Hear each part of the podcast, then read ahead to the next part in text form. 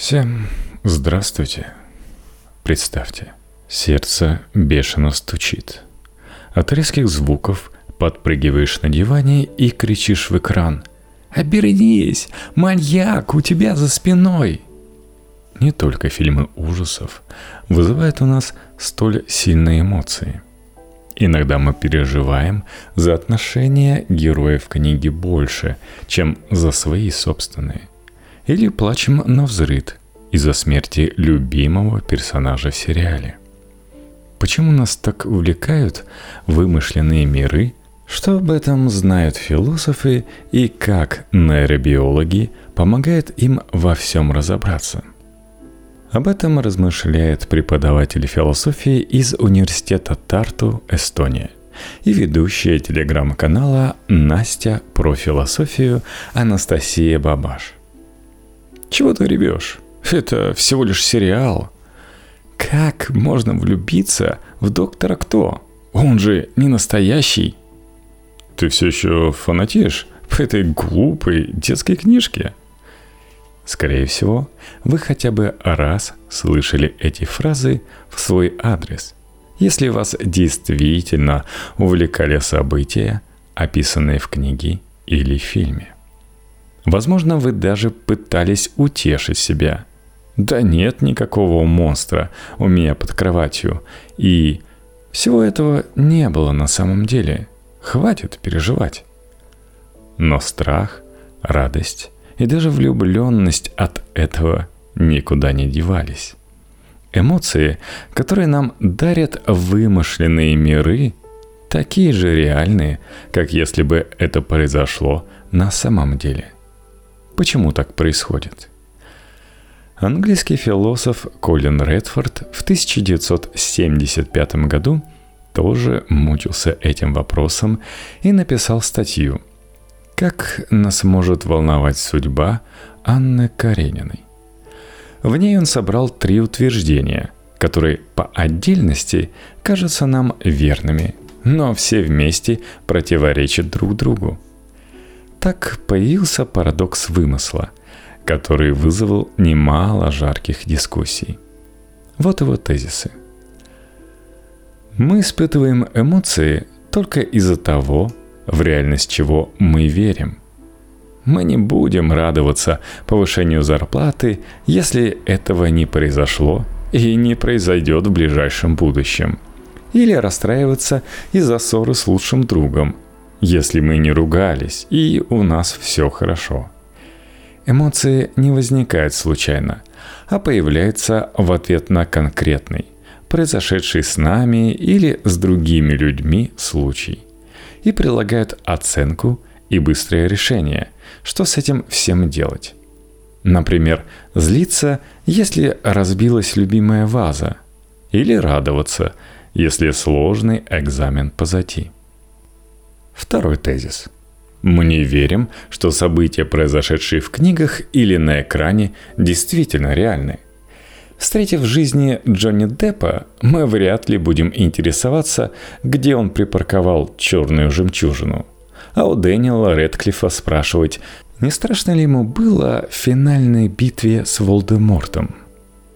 Мы понимаем, что вымышленные миры – это плод воображения – а значит и событий, описанных в повести или сценарии, не было. И третий тезис. И все-таки книги, фильмы, сериалы и другие художественные произведения вызывают у нас различные и сильные чувства. Да, мы плачем из-за смерти любимых персонажей и радуемся, когда герои мирятся или побеждают врага. Даже если знаем, что это выдумка – Актеры после съемок снимут грим и костюмы. Загорится свет в кинозале, а переживания героев останутся на страницах закрытой вами книги. Парадокс. Чтобы событие на нас эмоционально повлияло, оно не должно быть выдуманным. Но это правило не срабатывает с художественными произведениями. Что в них такого особенного? Колин Редфорд много размышлял, как же его разрешить. И в итоге решил, что человеческая природа вообще сама по себе противоречива. То, что мы плачем или смеемся над вымышленными событиями, всего лишь еще одно проявление нашей иррациональности. Я прихожу к выводу, что несмотря на то, что произведения искусства эмоционально на нас влияют, и это нам очень понятно и даже естественно, это лишь подтверждает, что мы непоследовательны и противоречивы.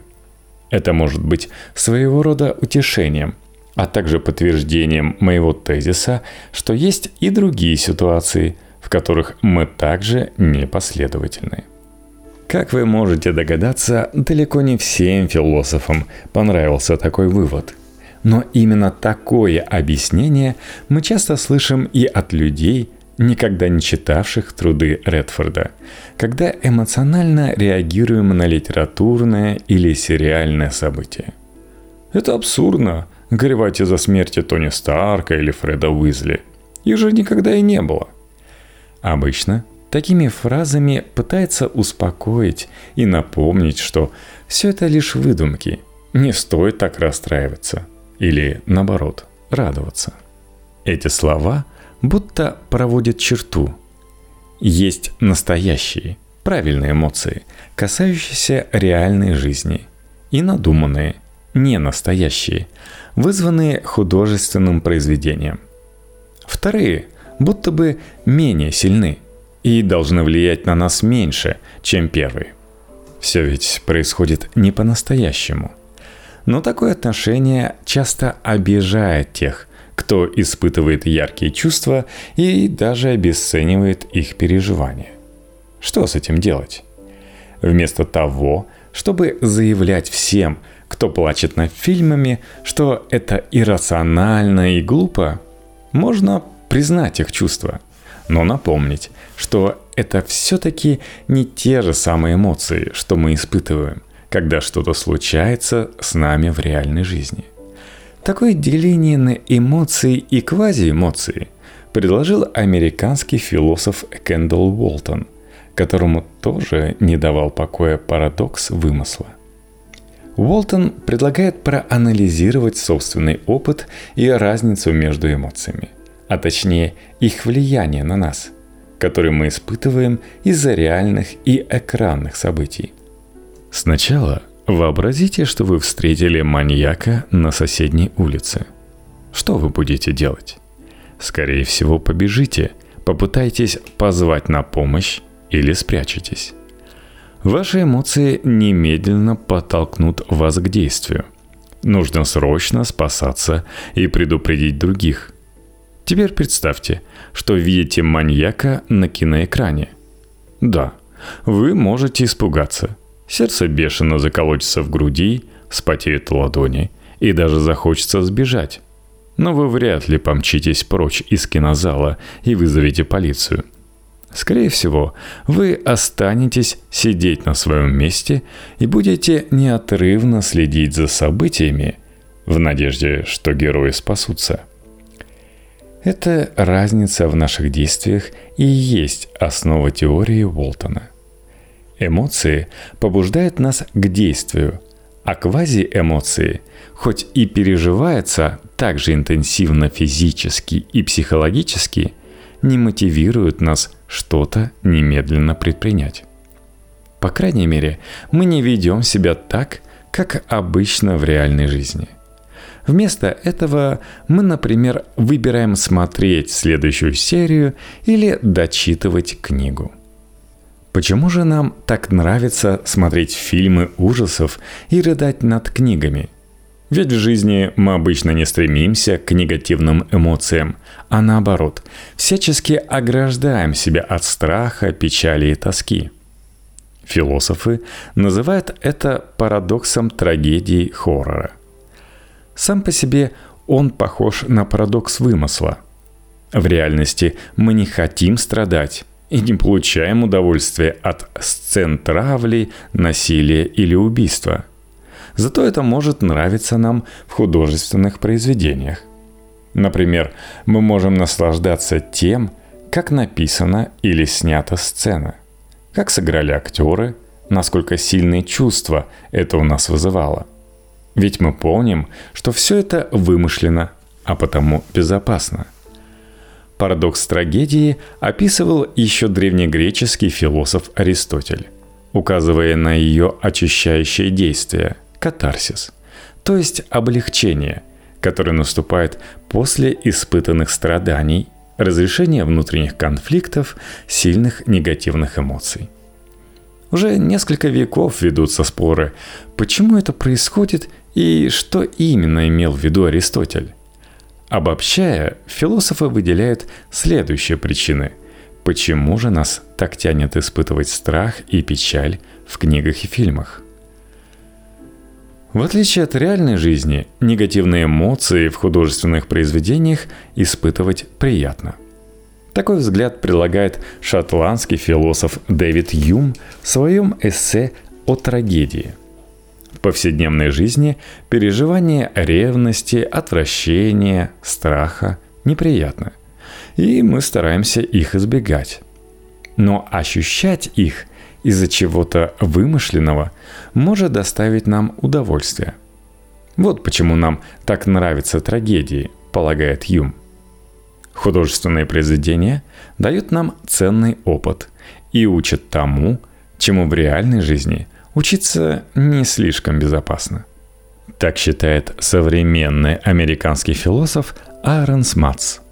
Он полагает, что именно возможность получить особенный или редкий опыт, который слишком тяжело бы дался нам в реальности, объясняет, почему нам так нравятся трагедии и хоррор, да и fiction вообще – в целом, разницу между испытанными эмоциями из-за реальных и вымышленных событий современные философы часто описывают как разницу между двумя главными человеческими способностями – мировосприятием – perception и воображением – imagination. Все, что происходит с нами в реальной жизни, мы воспринимаем с помощью органов чувств. Видим книгу на столе, можем ее потрогать, вдохнуть запах краски, услышать, как шуршат страницы. Благодаря восприятию и стимулам, которые оно дает, в нашем мозгу запускаются эмоциональные и мыслительные процессы. И таким образом мы принимаем решение, что нам делать дальше. А все то, что происходит на страницах книги или на экране фильма, переживается так интенсивно – Здесь задействуется не столько восприятие, хотя и оно тоже. Ведь мы читаем текст или смотрим изображение на экране, сколько наше с вами воображение. Благодаря нему вымышленные миры оживают, и нам кажется, будто мы сами там побывали. О воображении мы привыкли думать исключительно как о нужной способности для писателей, художников и вообще творческих людей. Она помогает рисовать картины, писать рассказы и снимать фильмы. Но на самом деле это лишь малая часть того, как мы его используем. Воображение нужно нам и для решения повседневных задач – о которых мы и не задумаемся, как о чем-то творческом. Чтобы в магазине решить, какая мебель лучше подойдет для гостиной, вы представляете, а как будет смотреться вот этот белый диван? А может, лучше зеленый? Современный американский философ Эми Кайнд вообще предлагает отказаться от взгляда на воображение как на что-то единое и неделимое, а также от попыток построить единую теорию воображения, а говорит о разных типах в разных контекстах. В своих исследованиях она выделяет минимум четыре вида воображения. Взаимодействие с художественными произведениями – Тут все просто. Благодаря этому типу воображения мы способны как создавать, так и воспринимать вымышленные истории. Притворство. Благодаря притворству дети и взрослые способны играть. Например, я воображаю и притворяюсь, что на столе у меня не пустые чашки, а в них чай. Играю в чайную церемонию.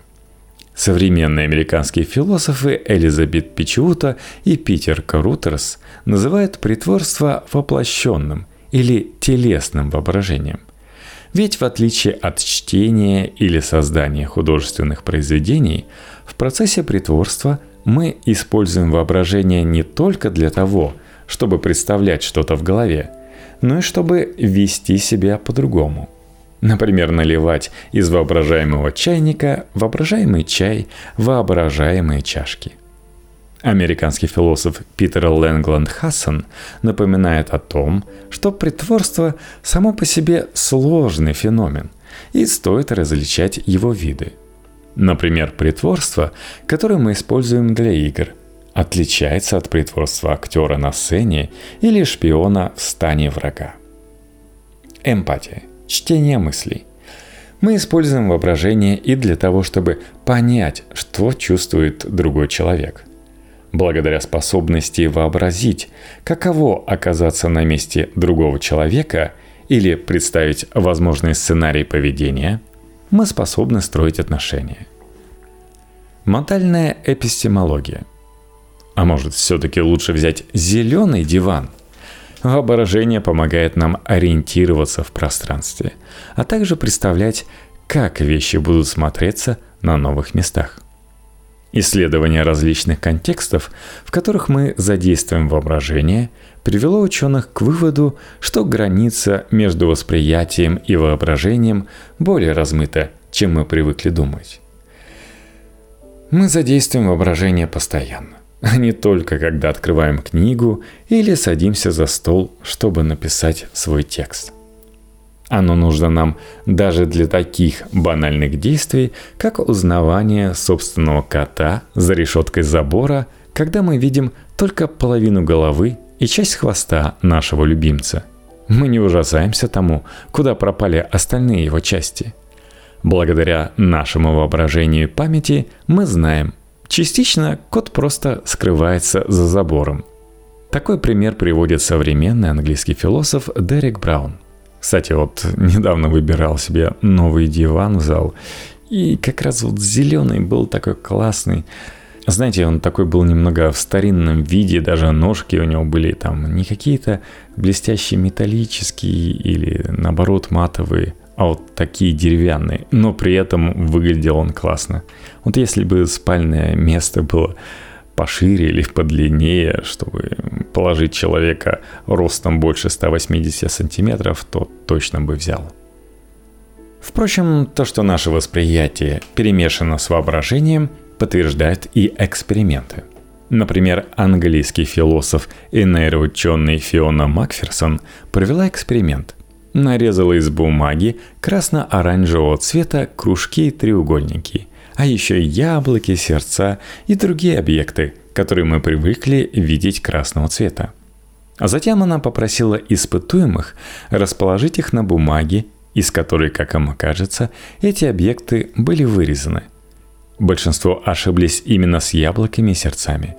Они казались испытуемым более красными, чем были на самом деле – этот опыт наделал много шума философии восприятия и воображения, продемонстрировав, что не стоит так уж доверять нашим органам чувств и восприятию. Они нас часто обманывают. Получается, что даже если у искусственного интеллекта будут все те же органы чувств, что есть у нас, у него не получится действовать и ориентироваться в пространстве так, как мы. Для взаимодействия с миром ему понадобится еще и воображение. В современной нейронауке часто говорят о том, что воображение – наше эволюционное преимущество, ведь именно благодаря ему мы способны прогнозировать, решать, как нам лучше поступить, как справиться с опасностями. У нашего мозга есть одна уловка – Способность использовать сенсорные и моторные области не только для обработки настоящего фактического восприятия, но также для представления несуществующих, часто неактуальных движений и объектов восприятия. Эта способность проявляется практически везде, где только можно в человеческом мозгу – Яркий пример склонности природы наделять отдельные структуры множеством функций. Нил Ван Левин, The Imaginative Agent. Современный американский философ сознания Нил Ван Левин, основываясь на нейробиологических данных, предлагает отказаться от мысли, что только непосредственное восприятие способно вызывать сильные эмоции. Наш мозг устроен так, что на наше состояние влияют не только реальные объекты и события, но и воображаемые. Причем вторые гораздо чаще – мы можем бояться еще не наступившего экзамена, а расстраиваться из-за того, что уже давно произошло, или представлять мрачные сценарии будущего. Эволюционно такая способность моделировать была нашим преимуществом. Гипотетическая ядовитая черная вдова у меня под кроватью пугает меня не меньше настоящей – и запускает стрессовые физические процессы, которые помогут мне спастись и выжить. А если я ошибся и никакой черной вдовы не было, это уже не так уж и важно.